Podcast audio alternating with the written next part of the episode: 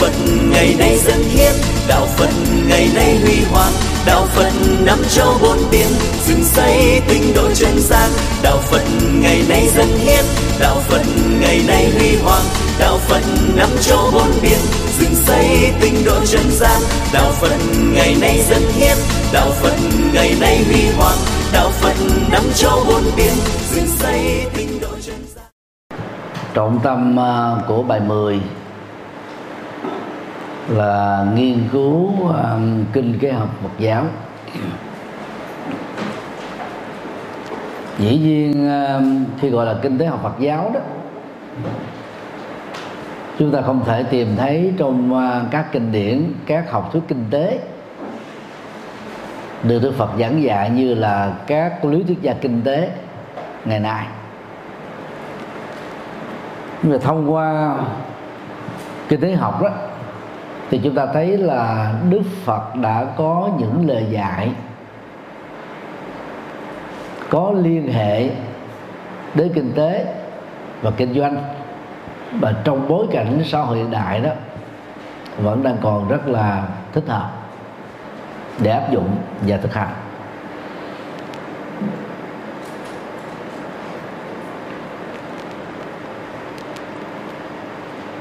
Trọng tâm của bài này đó xác định rõ rằng là Đức Phật không phải là một lý thuyết gia kinh tế,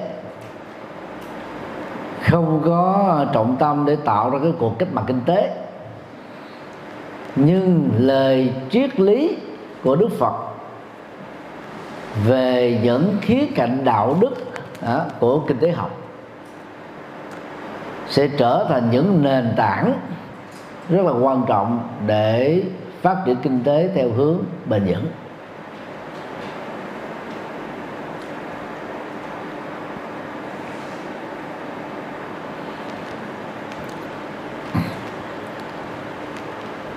Trong kinh điển Pali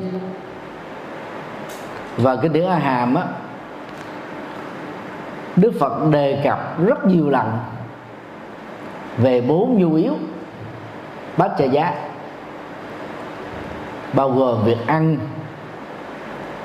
rồi áo quần, nơi ở và các thuốc men. Và những điều này đó là những phần không thể thiếu trong nền kinh tế ở bất kỳ gia đình, cộng đồng, quốc gia, châu lục và trên toàn cầu.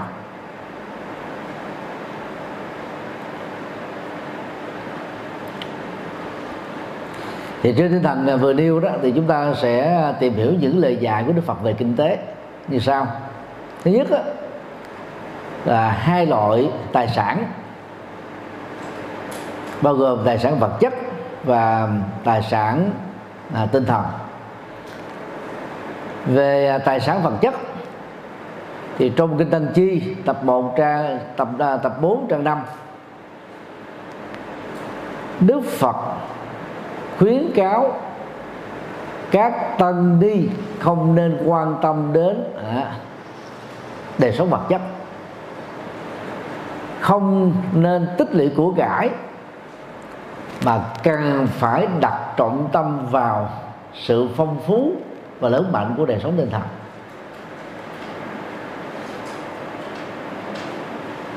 Trong bối cảnh của đất nước Ấn Độ cổ đại, và đây cũng là bản chất văn hóa của nước này, tất cả các vị tu sĩ dầu theo trường phái chánh thống Astika, tin tưởng vào kinh điển Veda, hay là các trường phái triết học phi chánh thống Nastika phủ định kinh điển Veda, phủ định vai trò của thần linh và thượng đế, thì điểm chung nhất đó là hễ làm tu sĩ thì không được làm kinh tế. Và tu sĩ của các tôn giáo nhất thần và đa thần tại Ấn Độ đều giống nhau, là mỗi ngày phải đi hành khất, trải nghiệm đời sống uh, du phương, giản dị, uh, phi sở hữu, để có thể chia sẻ đời sống tinh thần của mình đó, cho nhiều người hơn. Và Đức Phật là tấm gương vĩ đại về lối sống này. Rất tiếc là vào thời đó nó chưa có máy bay, rồi đường, đường cao tốc, xe cao tốc, à, xe lửa cao tốc. Chứ nếu như có các cái tiện ích đó, đó thì có lẽ Đức Phật không chỉ dừng việc hoằng pháp ở tám trên mười sáu tiểu bang của Ấn Độ, mà phần lớn nó chỉ hết cái, cái miền Bắc thôi. Còn miền Trung, miền Nam thì Đức Phật cũng chưa có cơ hội đặt chân đến.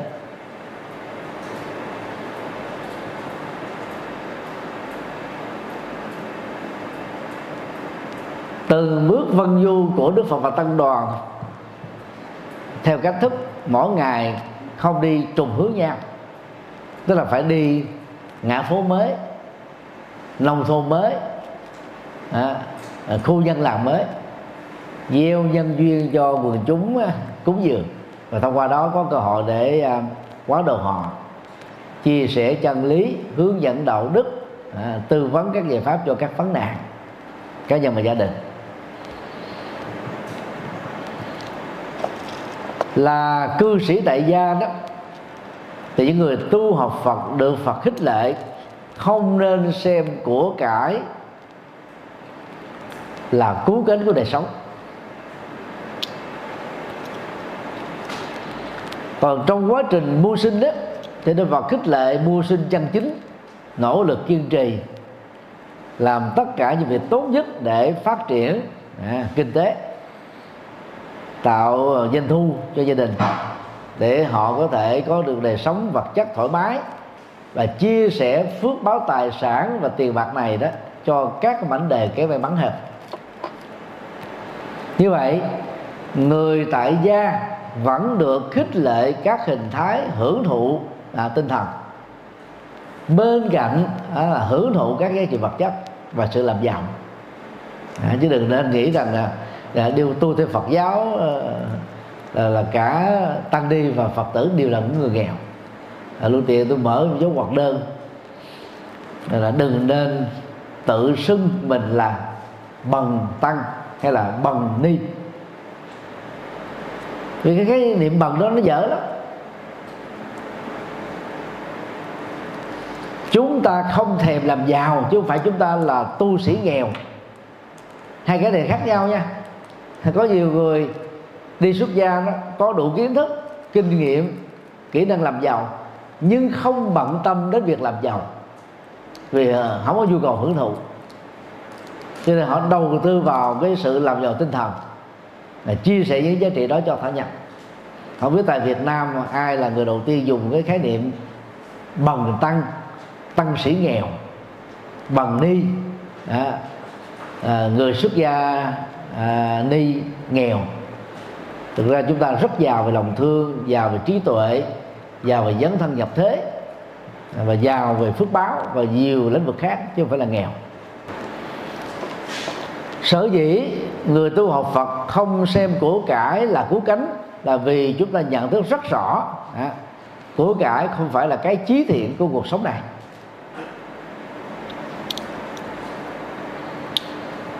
Và hơn nữa đó, về bản chất đó, hạnh phúc không được đồng hóa với việc sở hữu tài sản nhiều và phong phú. Vì hạnh phúc là sự làm chủ các phản ứng cảm xúc trong hoàn cảnh thuận, và đặc biệt là trong nghịch cảnh.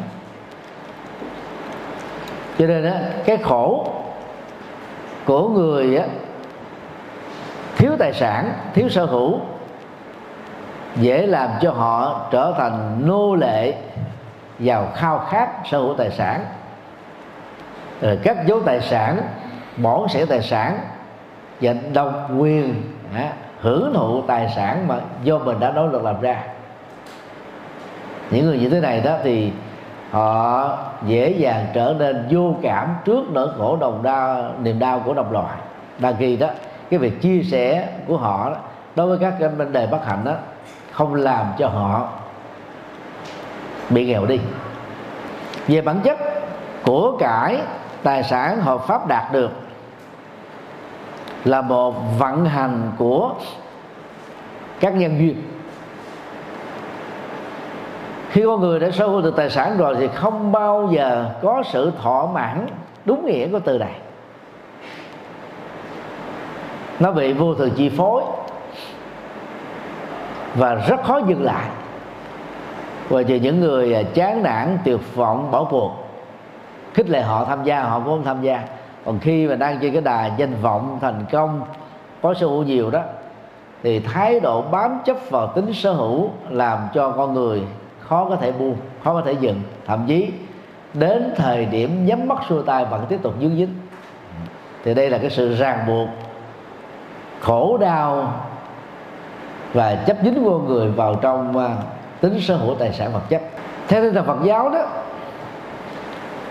của cải và nhất là tài sản tinh thần đó sẽ làm lợi ích cho quốc gia và cho mỗi người. Nó có thể trở thành đó, là nền tảng để phát triển đất nước. Còn việc chấp thủ sở hữu tài sản một cách phi pháp sẽ có thể trở thành chướng ngại cho sự phát triển và hạnh phúc của những người thiếu trí tuệ, nhất là khi con người trở thành nô lệ và tài sản. Cho nên Đức Phật khích lệ bên cạnh việc sở hữu tài sản hợp pháp thì người tu học Phật phải sở hữu đạo đức và trí tuệ. Thì đây là hai nội dung tài sản quan trọng hơn, có giá trị hơn và giúp cho con người trở nên hữu ích hơn. À, có rất nhiều à, tỷ phú, triệu phú không à, phát tâm để đóng góp cho lợi ích của cộng đồng, à, hoặc là làm không đáng kể so với những gì mà mình đang có. Còn có nhiều người đó khi à, buông xả thái độ chấp vào tài sản rồi đó, thì trong một kiếp người những gì họ có họ chia sẻ lúc còn khỏe mạnh và minh mẫn để trải nghiệm được hạnh phúc à, ngay kiếp sống hiện tại này. Về tài sản tinh thần thì trong kinh Trường Bộ tập ba trang một trăm sáu mươi ba và hai trăm sáu mươi bảy, Đức Phật dạy như sau: của cái vật chất không bảo đảm được hạnh phúc chân thực, cho nên đó, chỉ có tài sản thánh mới có thể mang lại sự bình an của tâm hồn. À, tiếng Bali gọi là Ariya Dana. Dana là tài sản, là sở hữu.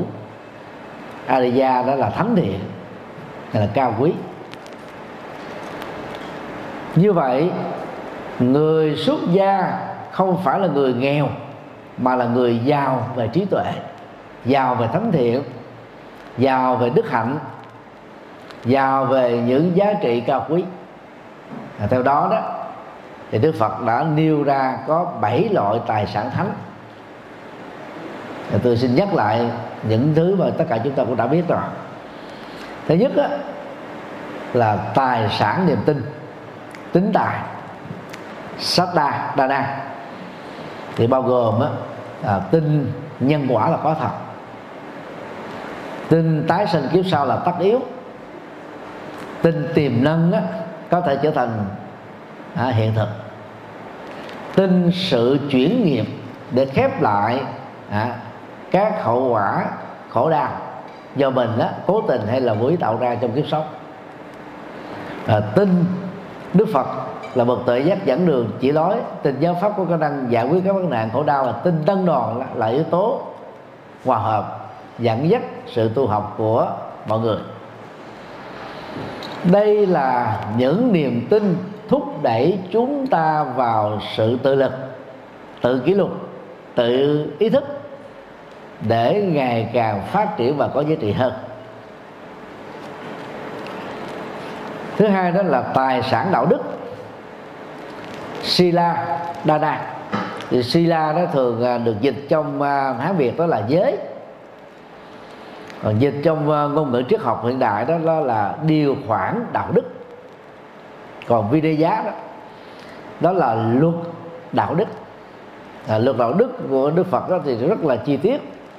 Đạo đức cho người xuất gia thì gồm đó có xuất gia tăng, xuất gia ni, Đạo đức tại gia thì gồm có à, cư sĩ nam, cư sĩ nữ. Và về phương diện này đó thì không có tôn giáo nào có những quy định về đạo đức chi tiết để giúp cho con người được thăng hoa như là trong trường hợp của Đạo Phật. Thì quý vị có thể truy cập ở trên trang web của học viện, hoặc là Đạo Phật Ngày Nay, hoặc là Thư viện Hoa Sen. À, chính quyển à, giới luật do tôi dịch gồm có luật Sa Di, Sa Di Ni, Thước Sô Ma Na Ni, Tỳ Kheo Ni, Tỳ Kheo, Bồ Tát Tại Gia, Bồ Tát Xuất Gia, nghiên cứu về à, giới Sa Di và nghiên cứu về à, sáu trường phái luật Tỳ Kheo trên nền tảng của luật Thượng Tọa Bộ. Thì khi mà đọc vào à, à, các cái bản à, dịch đó, đó thì quý vị sẽ thấy rất rõ là cái chi tiết về tài sản đạo đức được Đức Phật giảng dạy. À, có khả năng á, giải quyết được ba vấn đề. Thứ nhất á, là ngăn các điều ác không có cơ hội phát sinh. Thứ hai đó là thúc đẩy việc làm lành à, của mọi người.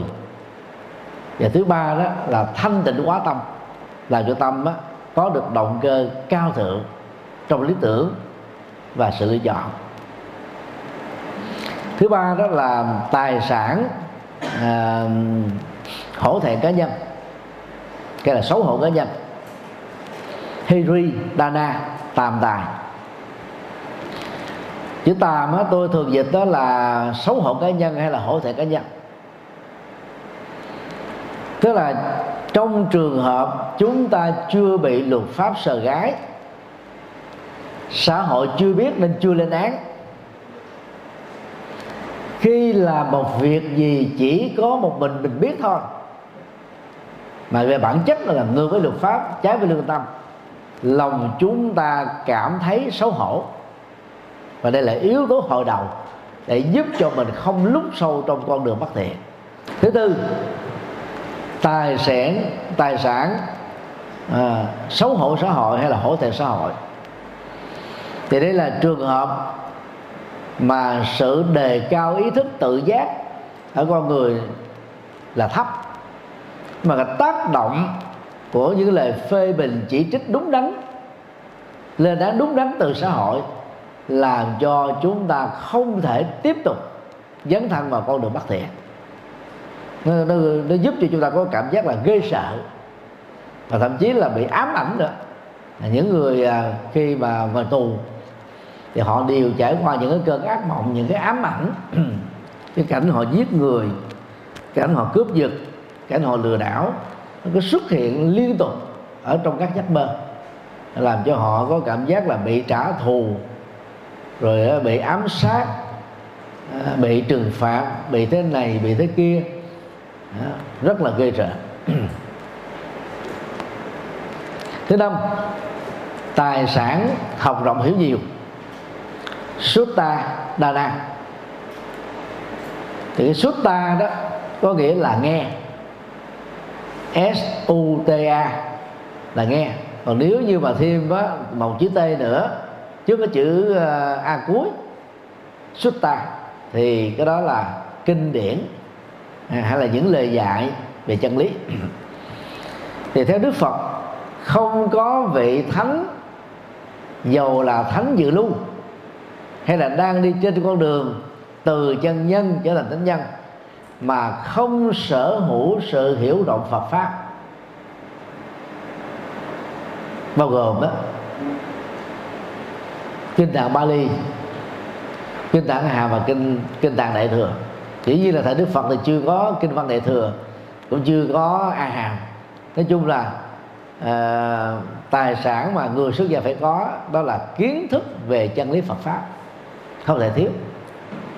Và điều này đó chỉ đạt được một cách tương đối chuẩn mực là khi tăng ni à, đến trường Phật học để tu học đại trú. Rất tiếc là giáo hội chúng ta vẫn chưa có các biện pháp à, bắt buộc và chế tài. Cho nên đó à, số đông đó, các tăng ni đó là không có trải qua à, cử nhân Phật học, chỉ dừng lại ở trung cấp Phật học thôi. Và cũng có ít nhất là vài phần trăm các tăng ni không trải qua các trường lớp Phật học nào, nên vẫn được gọi là thầy, là sư cô. Cho nên cái sự dễ dãi này đó nó làm cho tăng ni đó là không đạt được văn tài.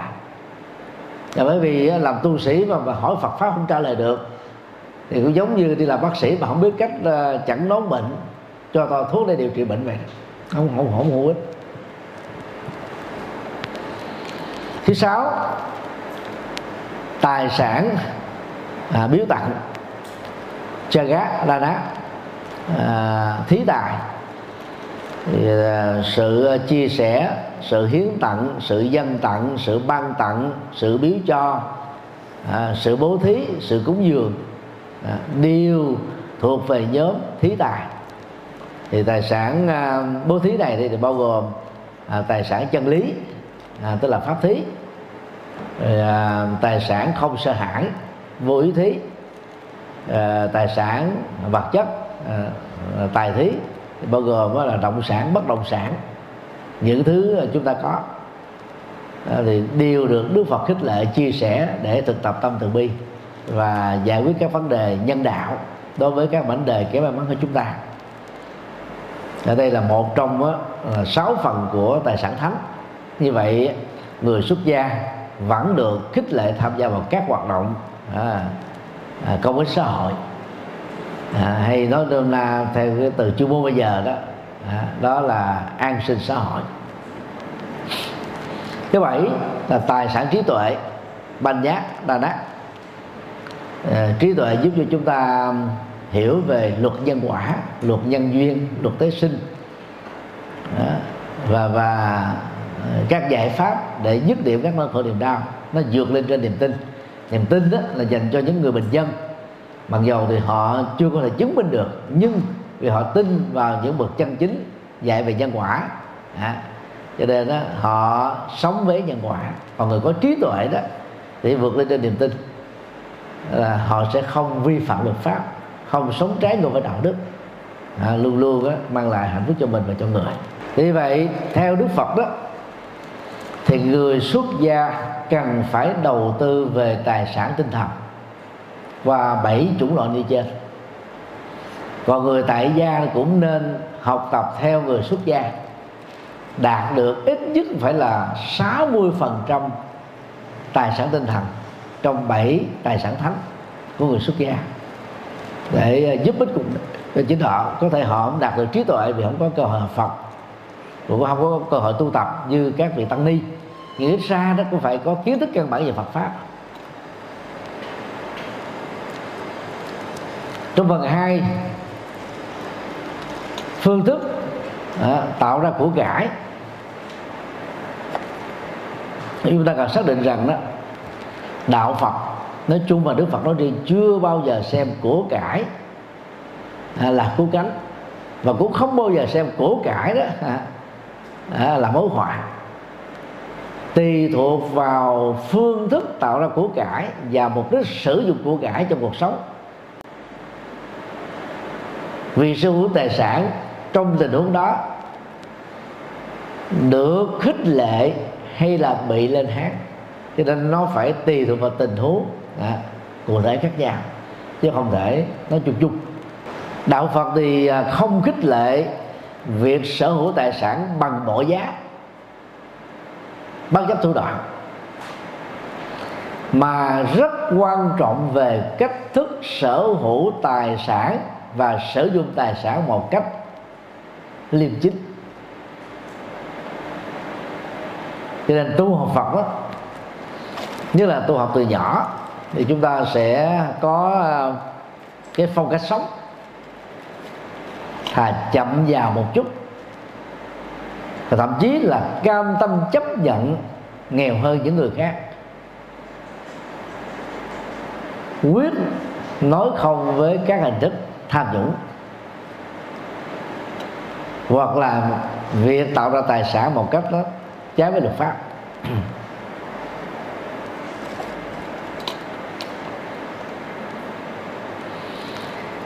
Trong kinh Tăng Chi ở phẩm mười pháp,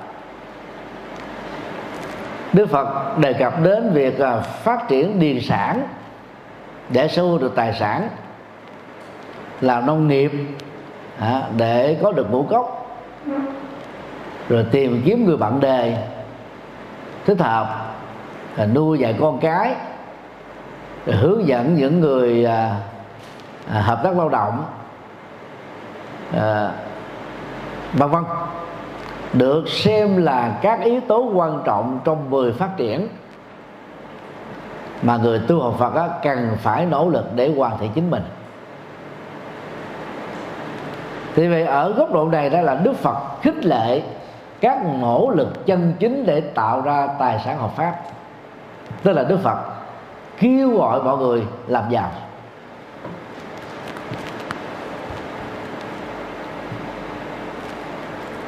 Và sự làm giàu hợp pháp á, là một phương diện tích cực của xã hội.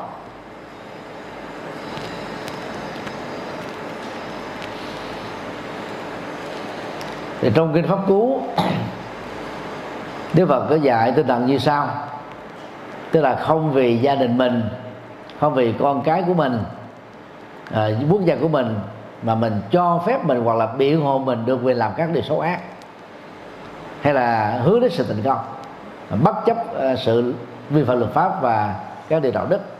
Thì người như thế được xem là người có đạo đức thông minh và có ứng xử đứng đắn.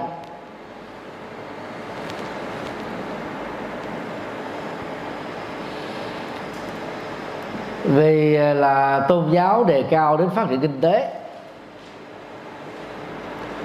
trong kinh Tăng Chi tập hai trang sáu mươi chín, Đức Phật xác định rõ mắc nợ và trở thành con nợ là đau khổ. Không mắc nợ, không thiếu nợ ai đó, về bản chất đó là một sự hạnh phúc và bình an. Thì làm công tác tư vấn trong suốt hai chục năm đó, thì có nhiều Phật tử cho khi, sau khi bị phá sản bởi nợ nần chồng chất và mất khả năng thanh khoản, thì họ đến chùa nhờ lời khuyên là trong tình huống đó là nên trốn nợ bỏ đi, hay là đối diện trước sự thật để làm lại từ đầu. Thì tôi thường sẽ không có lời khuyên trực tiếp cho những cái câu hỏi đó, người ta sẽ rất là dài dòng. Thì tôi chỉ nói để cho người được hỏi đó, người hỏi đó suy nghĩ thôi.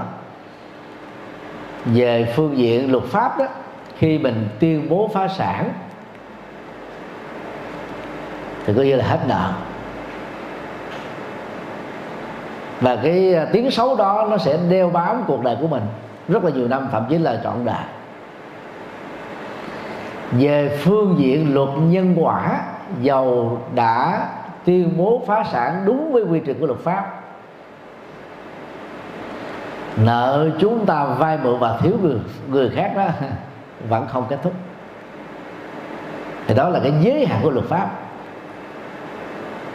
và đó cũng là cái sự ân huệ của luật pháp. Còn luật nhân quả thì không có những giới hạn đó. Vấn đề thứ hai, nỗ lực làm để trả nợ, dầu cái cái cái thành quả nỗ lực làm đó so với cái nợ nó không không là bao nhiêu hết, và không biết là bao giờ mới có thể trả được cái nợ đó, vẫn tốt hơn nhiều là trốn chui trốn nhủi để tìm quên. Vì giống như con đà điểu đó, mỗi khi có kẻ thù mạnh hơn đang ở bờ kề bên đó, thì phản ứng của nó là gì? Lấy hai chân trước đó, cào cát ra và lấy cái đầu nó chui vô. Mắt của động vật phần lớn là có cấu trúc, cấu trúc đó là ba D, cho nên nó có thể thấy thấy phía trước, là thấy bên trái bên phải. Còn con người thì chỉ thấy phía trước mà. Nhưng khi mà chui vô nó khép mắt lại thì làm sao thấy gì? Nó chỉ thấy cái sự tối ôm thôi. Từ đó nó có cái cảm giác là được chấn an, rằng là mình được an toàn. Thì đây là cái cái, cái phản ứng đó, của một loài động vật đó, thiếu cái phát triển trí thức. Rồi con người thì không nên chọn giải pháp tương tự.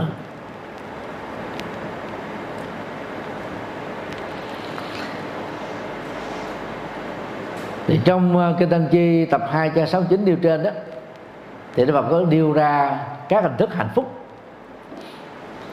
Thứ nhất đó, là hạnh phúc do có sở hữu, Athí Sukha. Athí là sở hữu, à, tài sản, động sản, bất động sản. Mà khi mình có được sở hữu nhiều thì tự động là chúng ta có hạnh phúc giác quan về cái cái cái sự sở hữu đó.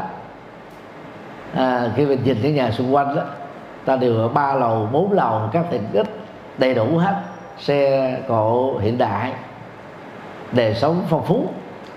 Mình là nhà nghèo thì tự động mình bị chạnh lòng, mặc cảm tự ti về cái thân phận à, khốn khó của mình.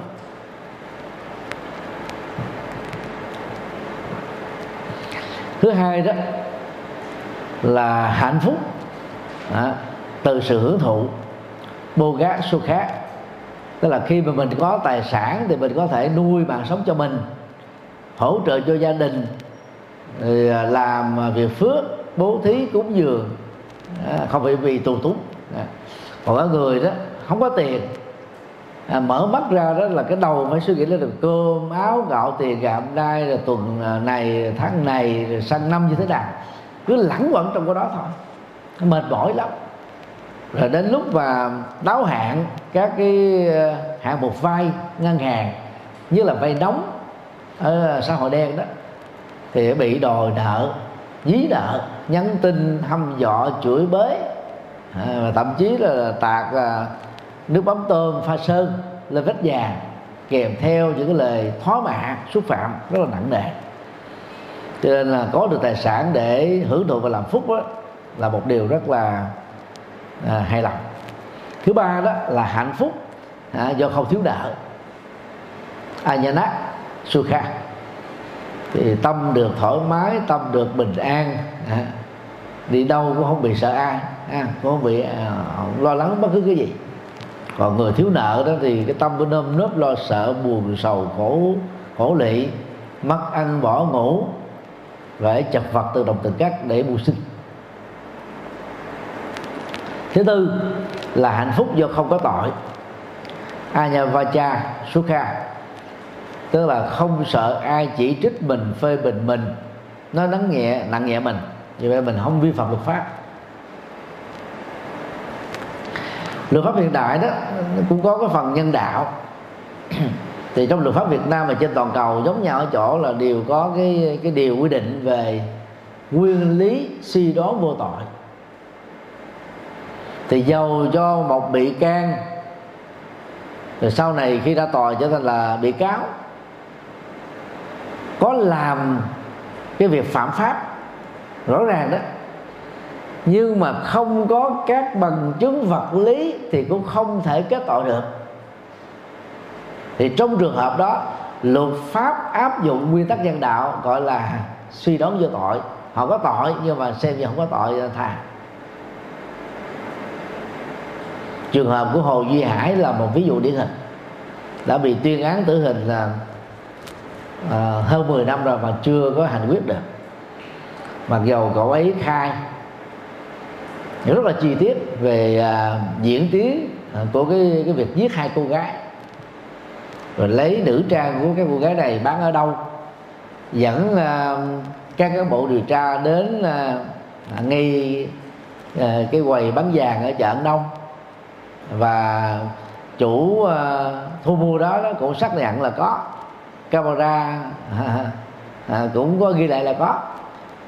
Nhưng mà hai cái dụng cụ gây án à, dẫn đến cái chết của hai cô gái đó nó bị mất rồi.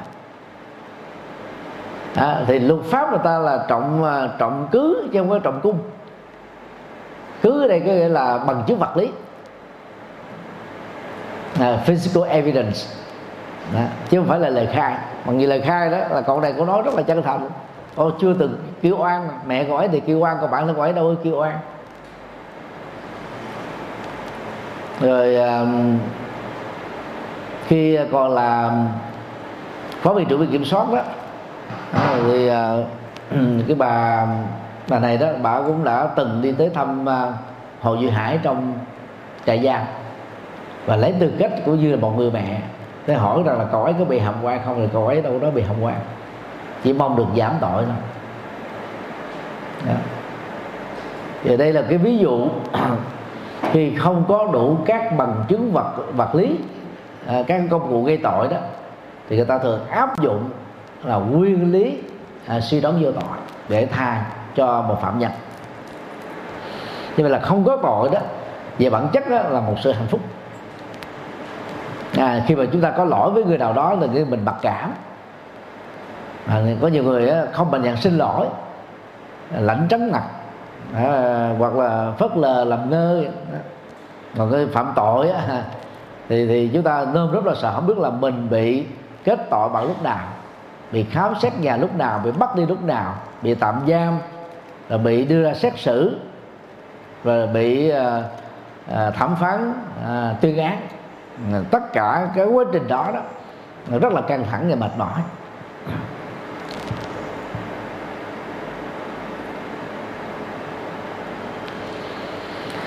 Vì chủ trương trung đạo về mọi phương diện, trong đó có kinh tế, cho nên Đức Phật lên án sự xa xí trong hưởng thụ quan tàn và sự bủn xỉn, keo kiệt, vô cảm, vô tâm trước các nỗi đau của đồng loại. Cho nên Đức Phật khích lệ là không phóng dật trong sự hưởng thụ và không có an phận đủ thường trong cái sự nghèo, mà phải nỗ lực để phấn đấu vươn lên, giúp cho mình sở hữu được tài sản chân chính.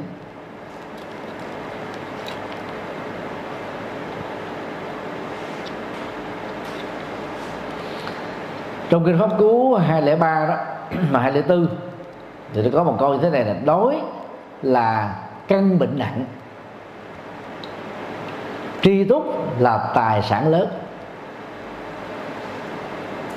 Đói tức là nghèo về kinh tế, thiếu thốn, khó khăn, chật vật,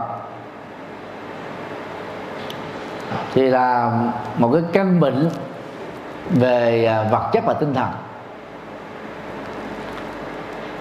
Chuyên gia Việt Nam có câu bằng cùng đa oán, người nghèo thì oán trách nhiều, vì cái bức xúc của họ nó căng thẳng, lúc nào cũng cay cú, khó chịu, mệt mỏi đó. Cho nên đó dễ mất kiểm soát. Do đó nó là một cái căn bệnh hiểu theo nghĩa đen và nghĩa bóng điều đúng. Còn biết đủ là một tài sản lớn, tức là hay là biết đủ làm cho chúng ta nó không phải trở thành nô lệ của việc sở hữu tài sản bằng mọi giá. Thì đây là nền tảng à, lối sống đạo đức để giúp cho chúng ta à, sống tốt, sống tích cực. Phần ba đó là về các nghề mưu sinh chân chính. À, tôi xin trích uh, kinh Tăng Chi tập ba trang hai trăm lẻ bảy. Đức Phật uh, liệt năm nghề sau đây đó vào nhóm mưu sinh không chân chính: mít cha viết uh, mít cha chiếc và ra uh, ni cha. Thì cái nghề tà đó được hiểu là những nghề không hẳn vi phạm luật pháp, dầu vẫn được luật pháp cho phép, nhưng đứng từ góc độ nhân quả xấu và đạo đức à, của con người, thì Đức Phật vẫn khích lệ những người tu học theo Ngài đó xa tránh năm nghề gây các hậu quả và tổn hại cho đời sống con người về đời sống xã hội như sau. Thứ nhất là sản xuất và buôn bán vũ khí, À, sát tha và ni cha. à, Sát tha là vũ khí không? Thì thông thường là quốc gia nào giàu á đều có khuynh hướng là sản xuất vũ khí sát thương nặng. Mà muốn mua vũ khí sát thương không phải là dễ đâu, phải đòi hỏi đáp ứng rất nhiều các cái tiêu chuẩn khác nhau. Việt Nam thì nỗ lực nhiều năm lắm, bây giờ mới được uh, xem xét để uh, mua vũ khí sát thương từ châu Âu. Mà cái vũ khí sát thương đặng như nào thì đắt giá chừng đó, có khi bạc triệu đô la, bạc tỷ đô la, chứ không phải là lẻ tỏi. Mà nếu mà không trang bị vũ khí đó thì sợ bị tấn công bởi những nước xâm lăng. Cho nên đó, xã hội là người đó cũng phải đành chấp nhận đó, là, là sản xuất tồn trữ vũ khí để bảo vệ chính mình. Đức Phật thì vẫn khuyên đó là giải trừ quân bị. Hiện nay để Liên Quốc vẫn đi theo chủ trương đảng. Như vậy Đức Phật đứng từ góc độ đạo đức học để xây dựng hòa bình. Còn á, các nguyên thủ quốc gia đã đứng từ quân sự học để bảo vệ hòa bình. Hai phương pháp đó là đối lập với nhau. Đó, đối lập nhau. Thứ hai đó là buôn bán nô lệ. Trong, trong tiếng Bali tôi viết lộn à. Buôn bán nô lệ có nghĩa là sở hữu con người với tư cách là người nô lệ. Thì xã hội là người đã trải qua mấy nghìn năm sở hữu nô lệ à, cho đến đó, gần cuối thế kỷ hai mươi mới khép lại. Thì điều đó nó chà đạp nhân phẩm của con người và làm cho con người đó mất đi các cái, cái thân phận, cái quyền tự quyết, quyền tự do à, và cái quyền á, được sống à, theo sự lựa chọn của mình. Thứ ba đó là buôn bán các loài động vật à, tức là buôn bán thịt mamsa, à, vanicha, thì bao gồm á, là các ngành chăn nuôi à, thủy hải sản hay là chăn nuôi các loài động vật, gia súc, rồi cái nghề à, à, chế biến thực phẩm, à, chế biến thực phẩm cho thị trường thức ăn à, tiêu thụ, thì dẫn đến nó nghiệp sát và hậu quả đó là yếu thọ và và và, và bệnh tật. Thứ tư là buôn bán chất sai, ma cha, vanicha, thì buôn bán các chất sai bao gồm á, rượu, ma túy ha, và những cái chất gây sai khác. Cái chữ chất sai đây đó chúng ta phải nên hiểu, à, không nên bám vào cái nghĩa đen. Vì thời của Đức Phật là chưa có ma túy, mà chỉ có rượu thôi, cũng chưa có bia. Bây giờ đó những gì đó là chất gây sai được thế giới này và quốc gia Việt Nam á, nghiêm cấm, thì nó vẫn liệt vào trong cái nhóm là không được tiêu thụ chất sai. Thì điều đạo đức thứ năm của Phật tử tại gia nó thuộc về lĩnh vực này. Tại vì á, là quý vị dùng cái chữ là không được uống rượu, thực ra rượu nó không hiểu hậu quả xấu nghiêm trọng bằng cái là ma túy, bao gồm độc đá, à, thuốc lắc, hít keo, bồ đào, à, bồ đề, heroin và bong bóng cười. Hiện nay thì một số quốc gia đã hợp pháp hóa việc tiêu thụ ma túy à, dưới các hình thức là nhẹ, ví dụ như là à, đập à, bong bóng cười ha, đó là nhiều quốc gia đã cho phép, Việt Nam thì vẫn nghiêm cấm. Vì đó là cái hạnh phúc giả tạo đó. À, khi mình hít vào đó thì mình cảm thấy nó lăn lăn bay bổng, cười hoài thôi đó. Cái cười có điều kiện, mà khi thiếu cái chất đó thì không thể cười được, nên làm cho con người đó, à, dở khóc, à, dở cười. Nên à, thì sư Nhất Hạnh là người đầu tiên à, giải thích cái giới đạo đức thứ năm á, thì gồm có ma túy, rượu bia đó. Nên có tới rượu bia. Thứ năm là buôn bán thuốc độc, visa, vanicha. Thì sở dĩ nghiêm cấm là vì nó dẫn đến việc à, à, giết người hoặc là tự tử. Thế vậy là cả năm loại đó, nghề nghiệp vừa nêu, ngoại trừ á, đó, chắc gây sai đó thôi. Và và nô lệ ra thì á, bán vũ khí, buôn bán thịt, à, buôn bán thuốc độc đều là những hình thức tiêu thụ dẫn đến à, chết người, tàn phá mạng sống, gây thương vong. À. Còn buôn bán nô lệ đó thì trà đạp nhân phẩm, buôn bán chất gây sai thì, thì làm cho con người á, mất lý trí, bệnh tật, tốn hao tài sản kinh tế gia đình. Trong kinh Thiện Sinh thuộc Trường Bộ đó, để mà còn đề cập thêm đó, người loại hình nghề nghiệp thứ sáu mà người tu học Phật phải nên tránh, đó là nghề cờ bạc. Đó, nghề cờ bạc. Thì về nghề cờ bạc đó, hiện nay đó luật pháp Việt Nam cho phép thử nghiệm những người có thu nhập á, như là trên mười triệu, mười lăm triệu về một tháng, và tuổi phải là hai mươi mốt trở lên. Sắp tới thì có lẽ là Việt Nam sẽ rộng rộng hơn và bắt chước nước ngoài là cho phép hợp pháp hóa à, cái nghề cờ bạc. Bởi vì không cho đó thì người Việt Nam mình cũng trốn sang Campuchia đánh bạc ở Campuchia, làm giàu cho Campuchia, hoặc là trốn sang Trung Quốc đánh bạc ở Trung Quốc. Cái, cái, cái nghiệp cờ bạc của người Việt Nam tôi nói là nhiều.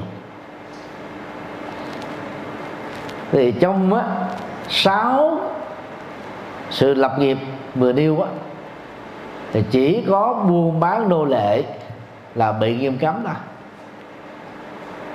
Đã. Và và sản xuất, tàn trữ, mua bán ma túy bị nghiêm cấm thôi. Còn các nghề còn lại là được luật pháp cho phép, được luật pháp bảo hộ. Thì mưu sinh đối với Phật tử là phải làm sao xa tránh được các nghề này.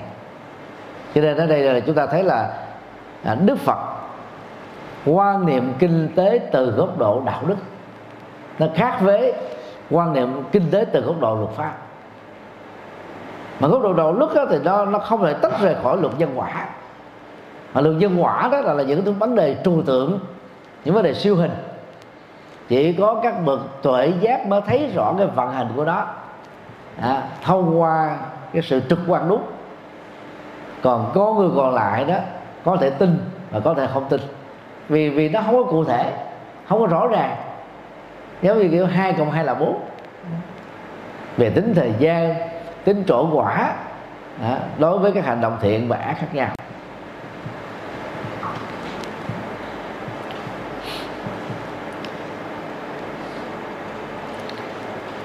Về sự sở hữu, sở hữu tài sản chân chính đó, thì Đức Phật khích lệ có hai cách thôi. Đó là thứ nhất, làm ăn các hình thức mua bán và giao dịch hợp pháp đó. Thứ hai đó là bằng các cái giao dịch chân chính đó, được cho phép.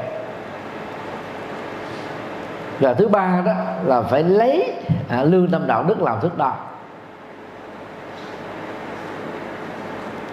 Thật ra hiện nay thì các doanh nghiệp ở nhiều nơi trên thế giới, trong đó có Việt Nam, rất khó có thể à, làm ăn hợp pháp chân chính.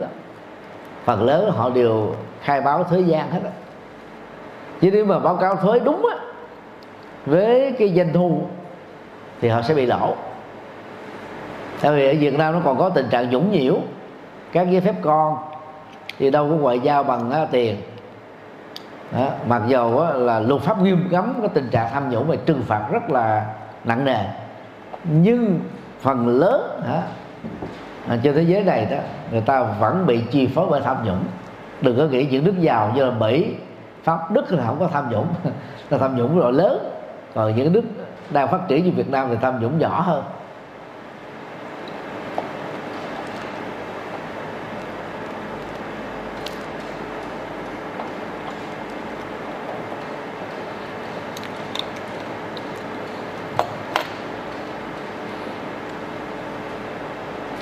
Trong kinh Tăng Chi ở chương hai pháp á, Đức Phật có đề cập đến người sở hữu được tài sản chân chính được sánh ví, ví như là người có đủ hai mắt.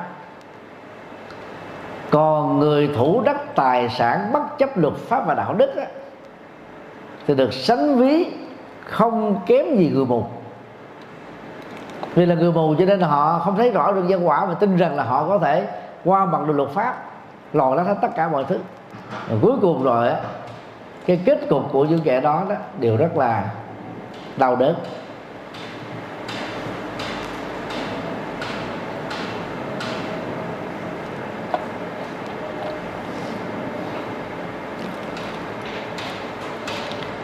Cũng trong kinh Tăng Chi ở chương bốn pháp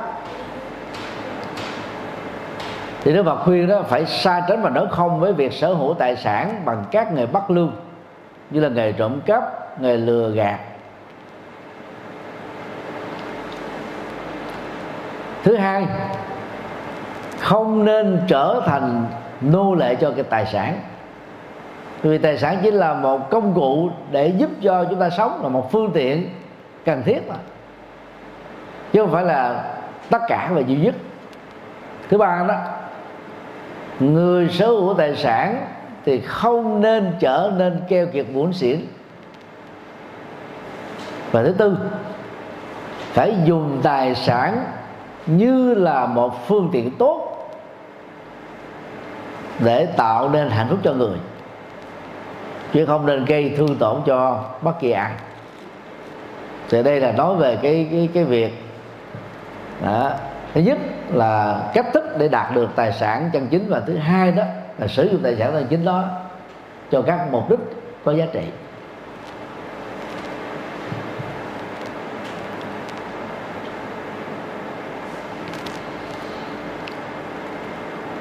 Sau đây thì tôi xin giới thiệu về à, thái độ của Đức Phật đối với sự tiêu dùng. Thì trong kinh Tạng Bali, Đức Phật đề cập đến bốn loại thức ăn: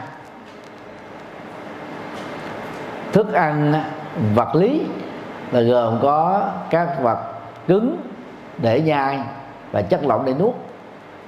Thì là đây là nhu cầu tiêu thụ cơ bản của con người thông qua các buổi cơm, à, các cái buổi hưởng thức tại nhà hàng, khách sạn, khu du lịch.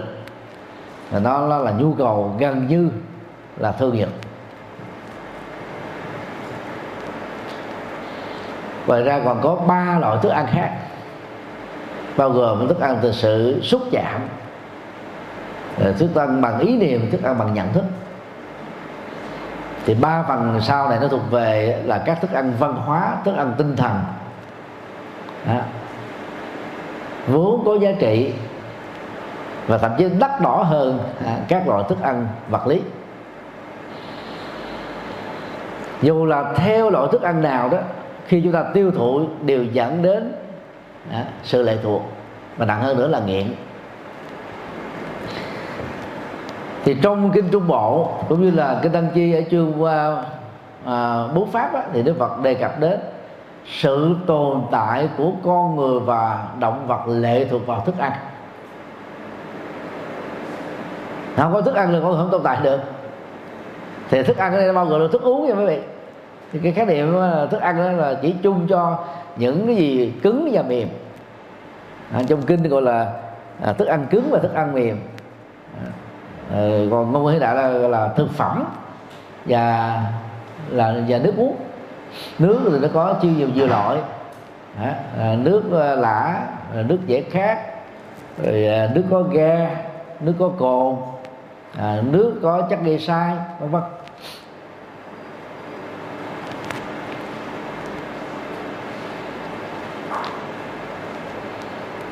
Còn mục đích của Đức Phật khuyên đó là việc chúng ta sở hữu tài sản và sử dụng tài sản phải gắn kết với việc duy trì sức thể, cơ thể khỏe mạnh. Theo đó chúng ta đạt được bằng sự phấn đấu các mục tiêu có ý nghĩa về giá trị cho đời mình. Có một sự đối lập căn bản giữa quan niệm kinh tế của các kinh tế gia hiện đại với à, thái độ kinh tế của Đức Phật. Các kinh tế gia hiện đại đó thì nhấn mạnh đến sự tiêu thụ tối đa để kích thích phát triển nền kinh tế. Ví dụ như trong cái thời kỳ khủng hoảng tài chính toàn cầu năm uh, hai nghìn không trăm lẻ hai đến hai nghìn không trăm lẻ tám, thì chính phủ các quốc gia giàu đó phải uh, bung tiền ra để kích cầu, à, thậm chí là có thể hỗ trợ để giúp cho à, các doanh nghiệp lớn đó không bị phá sản. Vì nó phá sản dẫn đến cái sự uh, À, sụp đổ liên hoàn của nền kinh tế. Ví dụ không công ty uh, mô tô uh, giê em của Mỹ được chính phủ Hoa Kỳ viện trợ đến là hàng tỷ Mỹ kim để uh, trụ vững trong cái, cái, cái cuộc khủng hoảng tài chính đó. Và người dân á, được khích lệ và được cho tiền để tiêu thụ. chứ không có tiêu thụ nền kinh tế bị chết. Thì đây là cái lý thuyết rất là phổ biến hiện nay trên toàn cầu. Còn kinh tế học Phật giáo đó hả, dạy chúng ta đó là đạt được sự sở hữu tài sản chân chính và sử dụng đó với mục tiêu cao quý, cũng như á, hả, với những cái phương tiện tối thiểu nhất có thể. Cho nên bên cạnh đó Đức Phật dạy chúng ta hãy ứng xử đạo đức đối với sơ tài sản, đó là hài lòng và biết đủ. Chứ tiểu dục là là ít muốn ha, thì trong tiếng Anh nó dịch đó là à, biết đủ, satisfaction, à, tức là hài lòng á, ha, tức là hài lòng. Còn biết đủ á, thì tiếng Anh nó dịch là à, à, contentment, để nó dễ hiểu hơn. Để khi mình hài lòng với những gì mình đang có thì mình không có chạy đua sở hữu tài sản. À, ví dụ như là điện thoại, thì đầu tiên là chúng ta có điện thoại của bắp, à, sau đó thì điện thoại iPhone à, là thế đề đề một rồi đề hai, bây giờ như là đề mười ba, mười bốn rồi. Và ở uh, Hoa Kỳ cũng như các nước phương Tây nói chung á, sau trung bình là một hai năm. À, nếu như chiếc xe đó chạy được khoảng một trăm ngàn cây số thì mặc dù vẫn còn mới, vẫn còn rất là tốt, là sẽ bán xe đó để mua xe mới. Cái thói quen tiêu thụ nó là thế, nhất là người nam. Có nhiều người nam là có đến hàng chục chiếc xe, giống như phụ nữ có mấy chục cái đôi guốc, hàng trăm bộ quần áo, trang sức phẩm đắt tiền, hàng hiệu. Thì đàn ông mới thích sở hữu xe đó. Thì người Việt Nam nào mà hài lòng biết đủ, tức là có tu Phật pháp đó, sẽ không mua các loại xe hơi mới xuất xưởng vì nó mất tiền. Sau một năm hai năm á, thì thường xe đó nó chạy được đó là trăm ngàn cây số rồi. Mà trăm ngàn cây số với đường, đường giao thông của Mỹ và châu Âu thì thì xe vẫn còn rất là tốt, tại vì đường đường nó rất là tốt, phần lớn là đường cao tốc mà. Cho nên cái độ hư hao à, của một chiếc xe đó, nó phải trung bình đó là hai chục năm nếu mà hư. Bây giờ mới xài hai năm ta bán lại thì giá nó còn có phân nữa, qua ba năm giá còn lại có nhiêu bốn mươi phần trăm. Thì bằng cách này là à, mình tiết kiệm được rất là nhiều tiền. Và tương tự đi ra các siêu thị, như là siêu thị điện máy, đừng có mua sản phẩm nó mới ra lò mất tiền, chờ mấy tháng sau bán sale. Và ở Mỹ đó và châu Âu á, à, gần như à, trong mỗi tuần nó đều có bán sale. Ví dụ như nó có một à, mười ngàn cái sản phẩm đi, nhưng mà trong đó, trong ngày hôm đó, đó nó sẽ bán á, ít nhất là hai chục cái sản phẩm mà nó không có được nhiều khách khách hàng ưa chuộng đó, thì bán sale cái đó, mặc dù nó vẫn còn mới cáo cảnh, vẫn còn là đang rất là đương thời, là bán sale để tôi thu hút và tôi giữ khách hàng. Thì khi mà tôi đi sang Mỹ thuyết giảng á, tôi thường mua mấy cái máy quay phim về. Mua máy lúc đó ở Việt Nam thì mình sẽ mắc chênh lệch giao trung bình là năm trăm đô đến ngàn đô cho cùng một cái loại hình máy model đó. À, à, model qua bển đó mình là, mua là mình rẻ hơn rồi. À, rồi đồng thời đó mình chờ đó, là cái sản phẩm nào nó có sale rồi mình mua thì nó rẻ nữa. Chất lượng nó rất là rất là cao, hàng vẫn là mới có cạnh, mới xuất xưởng, chưa có bóc nhãn mác. Và biết những cái nguyên lý căn bản đó, đó thì chúng ta sử dụng các phương tiện tối thiểu mà vẫn có thể hài lòng và thỏa mãn được thỏa mãn được cái nhu cầu tiện ích trong đời sống thực tiễn. Cho nên thấy nó có sự khác biệt về thái độ tiêu dùng á, tối đa chỉ thỏa mãn cái cảm giác vui sướng, mà về bản chất đó nó là cái sự xích so bản ngã. Chứ đó, đó ở rất nhiều người đó là gì? Sự thức thời, à, sự biết ăn chơi, hay là chơi tới bến, à, chứng minh đẳng cấp và vị trí à, xã hội của mình về phương diện kinh tế. Như vậy cái cái cái cái, cái, cái thỏa mãn đó đó tốn hao rất là nhiều tiền mà nó không đáng. À, còn tiêu dùng đúng đắn là làm thỏa mãn các ước muốn thật sự, nghĩa là những gì đó cần thiết chi thì không nên tiếc, Những gì không cần thiết chi thì một đồng cũng không nên bỏ ra. Đó là cái quan điểm mà hài lòng biết đủ đối với việc tiêu thụ tài sản. Chỉ có khi nào chúng ta sử dụng tiêu thụ đúng về tài sản đó thì mới có thể tăng trưởng là hạnh phúc cho người tiêu dùng. Còn bằng không á, chúng ta sẽ bị lệ thuộc. Các nhà kinh tế thông minh lắm, để thường đưa ra chính sách là ba trong một, năm trong một, mười trong một. Và đi chợ búa phần lớn là về chị em phụ nữ, tám mươi phần trăm là chị em phụ nữ đi chợ, đi các siêu thị.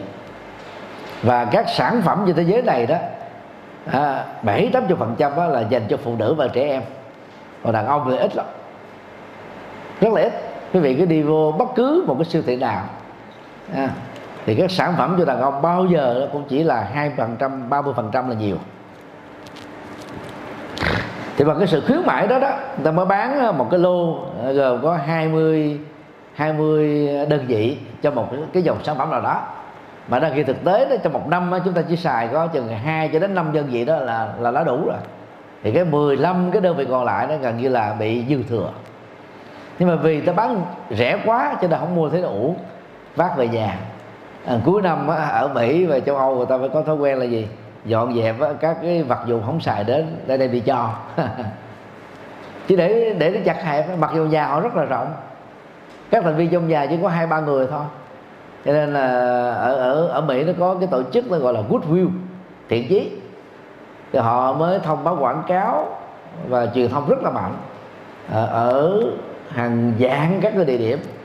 Họ có cái dụng cụ chứa đựng của họ, thì ai không có nhu cầu sử dụng vật dụng nào đó thay vì vứt bỏ đi thì cứ đến đó đặt vào trong cái vật dụng đó, thì cứ vài tiếng là có người đến lấy, đưa về để bắt đầu người ta có thể bán ra và ta lấy cái tiền đó để phục vụ cho các hoặc là hoạt động nhân đạo, hoặc là, là những dụng cụ đó còn xài được thì ta sẽ à, trao tặng cho những người nghèo, những người đã có nhu cầu.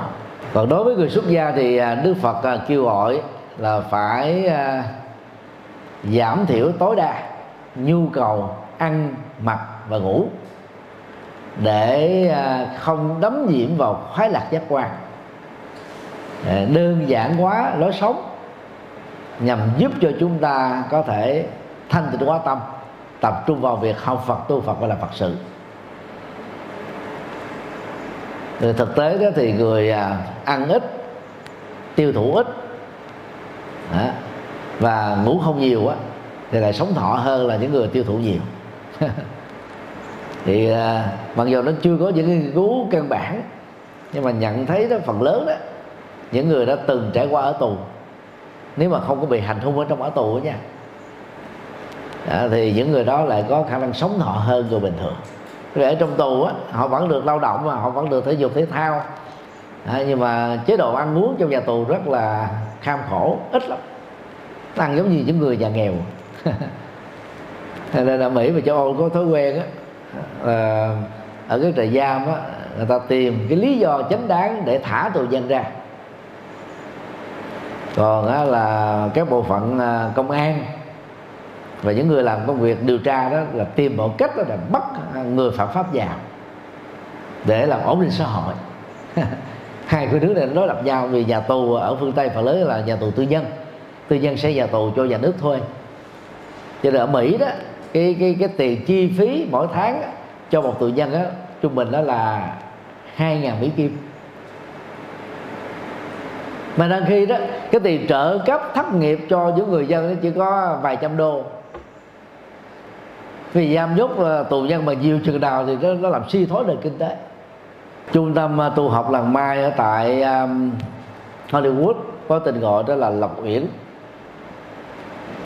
Về bản chất đó, nó nằm ở trên một cái quả núi hàng trăm hectare, vốn là nhà tù bị thua lỗ, nhà tù tư nhân á, vì tôi lỗ tôi bán lại, thì lúc đó là xong là Mai mua là khoảng một triệu một triệu hai Mỹ kim, rẻ mạt. Ở ở Mỹ thì đất đai bán rẻ lắm và nó bán theo luật cung cầu chứ không phải giống như ở Việt Nam, à, tiền đất ở trên trời, à, đất ở trên trời thôi.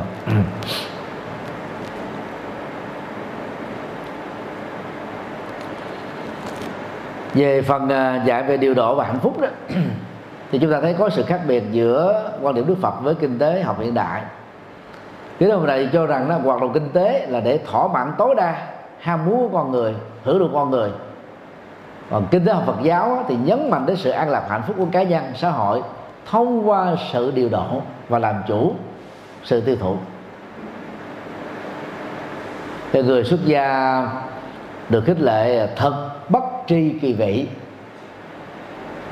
ăn cơm mà không nhiễm đắm vào hương vị của thức ăn, ngon á thì không khen để không nhiễm đắm, dở không chê để khỏi sân. À, có gì chúng ta ăn đó. Thì về phương diện này đó là người Ấn Độ làm rất là tốt. À, tôi ở Ấn Độ gần tám năm, trải qua ba ký túc xá từ lúc mới qua cho đến lúc về. Thì đến giờ đến cảng á, số ăn cơm á, à, thì người Ấn Độ xuống rất là nhanh. Trong vòng mười phút sau là họ ăn sạch sạch sạch.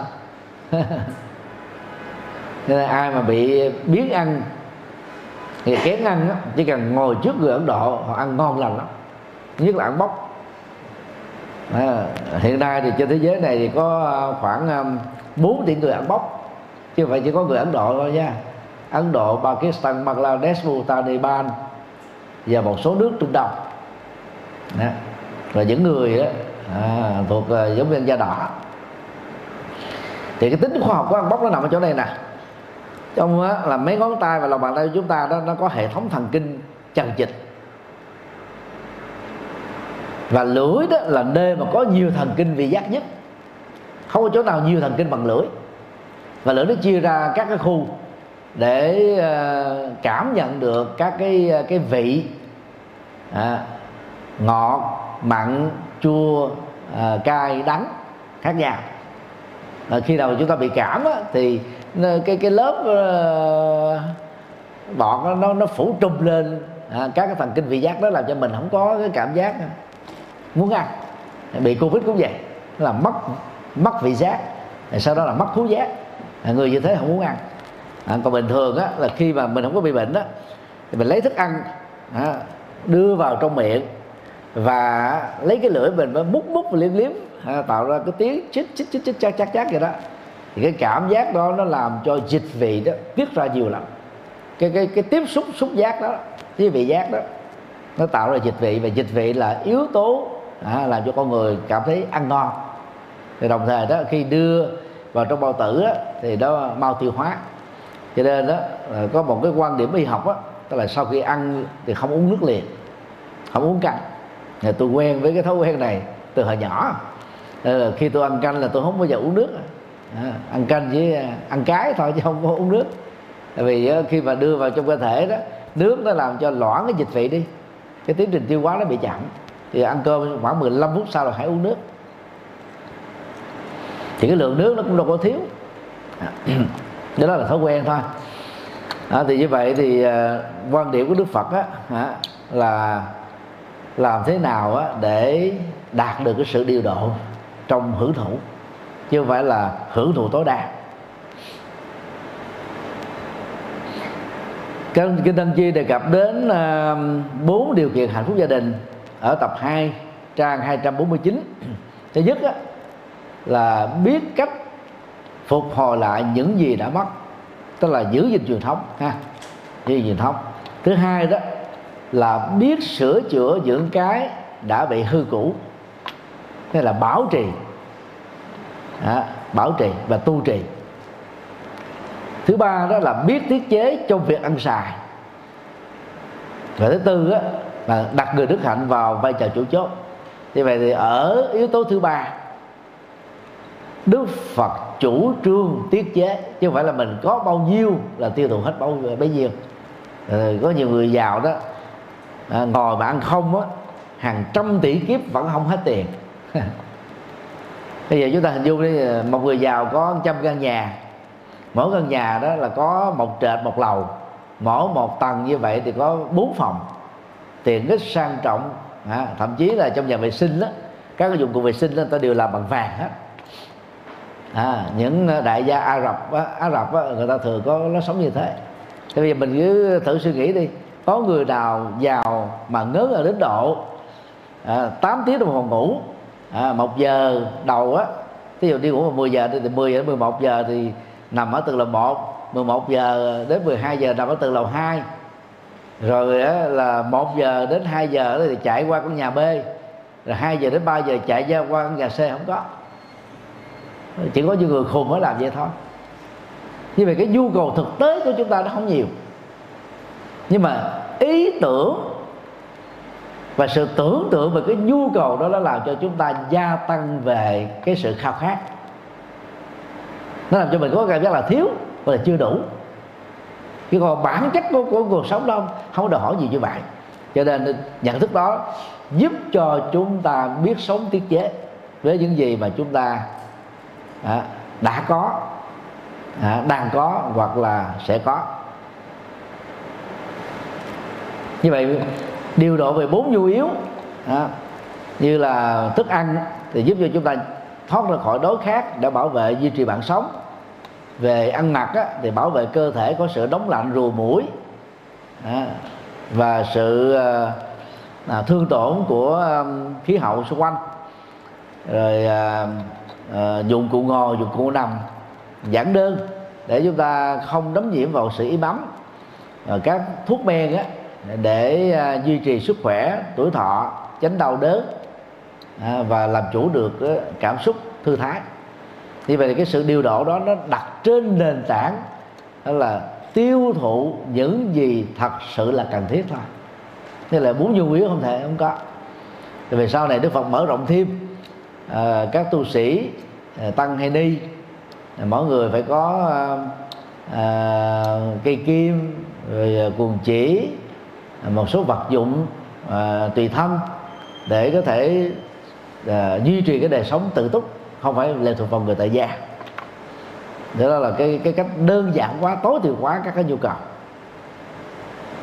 Còn cái công thức của điều độ như thế này là hưởng hạnh phúc tối đa với tài sản tối thiểu. Như vậy là cái tối đa về hạnh phúc đó, nó đặt trên nền tảng của hiểu và làm chủ cảm xúc. Còn cái tài sản tối thiểu có nghĩa là mình sống giản đơn mà vẫn hạnh phúc được. Đó. Thì cái này đó là rất nhiều người tại gia không nhận ra được. Người xuất gia chúng ta thì phải làm quen với vấn đề này, và làm quen từ lúc mới vào chùa.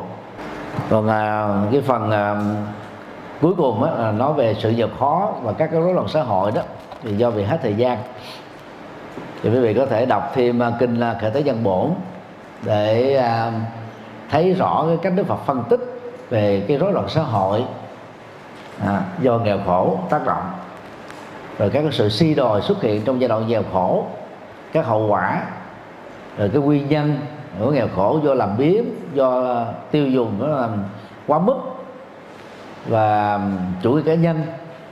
Đó. Thì đây là những điều mà chúng ta cần nhận diện để xác định đâu là nguyên nhân và khoanh vùng các nguyên nhân của sự nghèo khổ.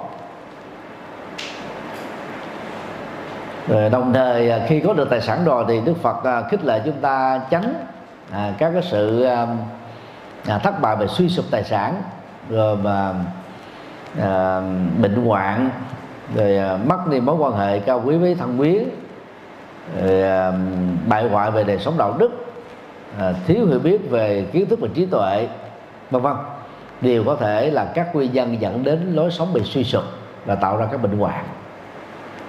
Thì đó là là, là những điều mà à, Phật giáo đề cập để khích lệ chúng ta sống một đời sống à, tốt và thăng bằng, để à, một mặt góp phần à, phát triển đời sống kinh tế, à, mặt khác á, thì à, góp phần á, tăng cường hạnh phúc, tăng cường à, an ninh, à, bao gồm an ninh lương thực, rồi à, hạnh phúc à, thân thể và hạnh phúc tinh thần.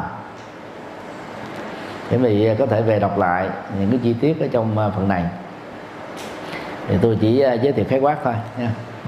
À, chúc tất cả được an lành.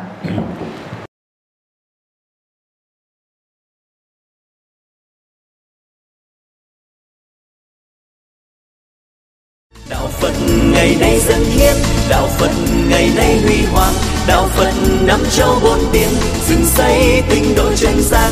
Đạo Phật ngày nay dân hiến, đạo Phật ngày nay huy hoàng, đạo Phật năm châu bốn biển. Hãy cùng tham gia cùng quỹ đạo Phật ngày nay để mang tình thương đến với mọi người. Tham gia thành viên đóng góp tịnh tài vào vốn quỹ gốc được cộng dồn để sản sinh lợi nhuận hàng tháng từ lãi suất ngân hàng nhằm phục vụ các sứ mệnh của quỹ, hoặc đóng góp tham gia trực tiếp các hoạt động của quỹ. Tham gia phụng sự viên đóng góp tịnh lực vào đội ngũ phụng sự viên để cùng tham gia hỗ trợ các hoạt động của chùa giác ngộ và quỹ nói riêng, cũng như các hoạt động phát triển Phật giáo nói chung.